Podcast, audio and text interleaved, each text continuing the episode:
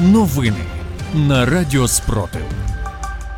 Вітаю в студії Радіо Спротив. Працює Єва Френдліх. Сьогодні 19 липня, 511 день повномасштабної війни, коли Україна захищає себе та весь цивілізований світ від російської агресії. Далі про найголовніше.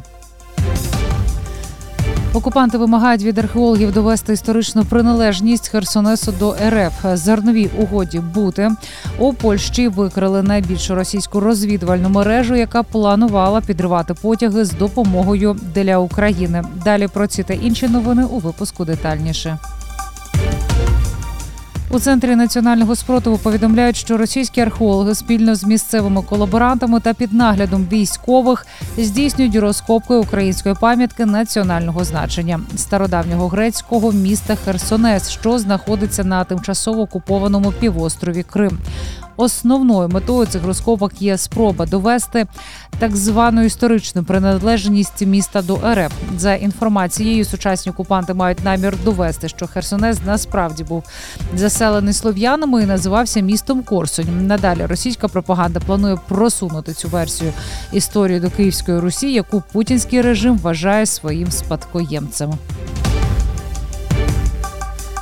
Окупанти закривають у Бордянську дитячий садок. Про це повідомляють мешканці тимчасово окупованого міста журналістам телеграм-каналу Бордянськ онлайн.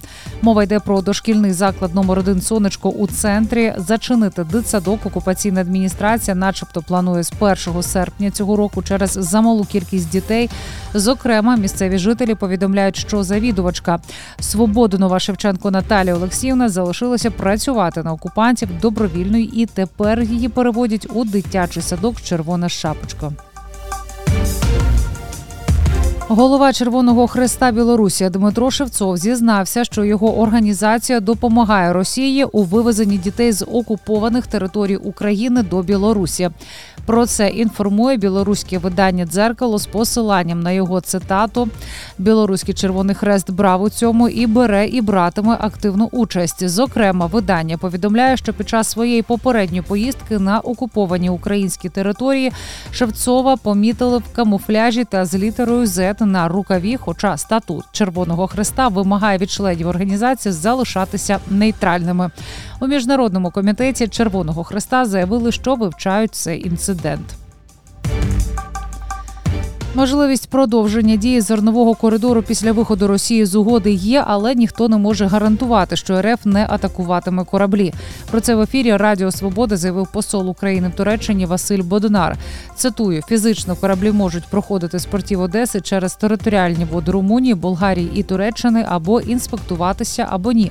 Це вже залежно від того, як буде вирішено сторонами діючої ініціативи, сказав Бодонар. Він пояснив, що оскільки Україна. Туреччина та ООН не вийшли з цієї ініціативи, вона продовжує бути чинною для цих сторін. У Польщі викрили найбільшу російську розвідувальну мережу, яка планувала підривати потяги з допомогою для України. За даними газета Польська, група зловмисників діяла з березня до липня цього року. Серед них громадяни РФ, Білорусі та України. Вони отримували завдання для віддаленого виконання прямо з Москви. А потім, після виконання, збирали винагороду в криптовалюті в основному біткоїнах. Наразі затримано 15 осіб. Їм загрожує до 10 років позбавлення волі.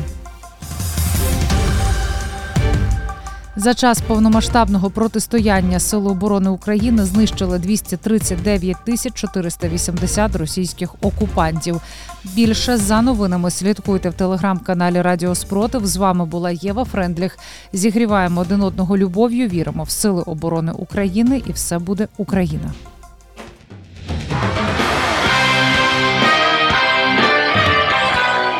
Радіо Спротив. Радіо визвольного руху.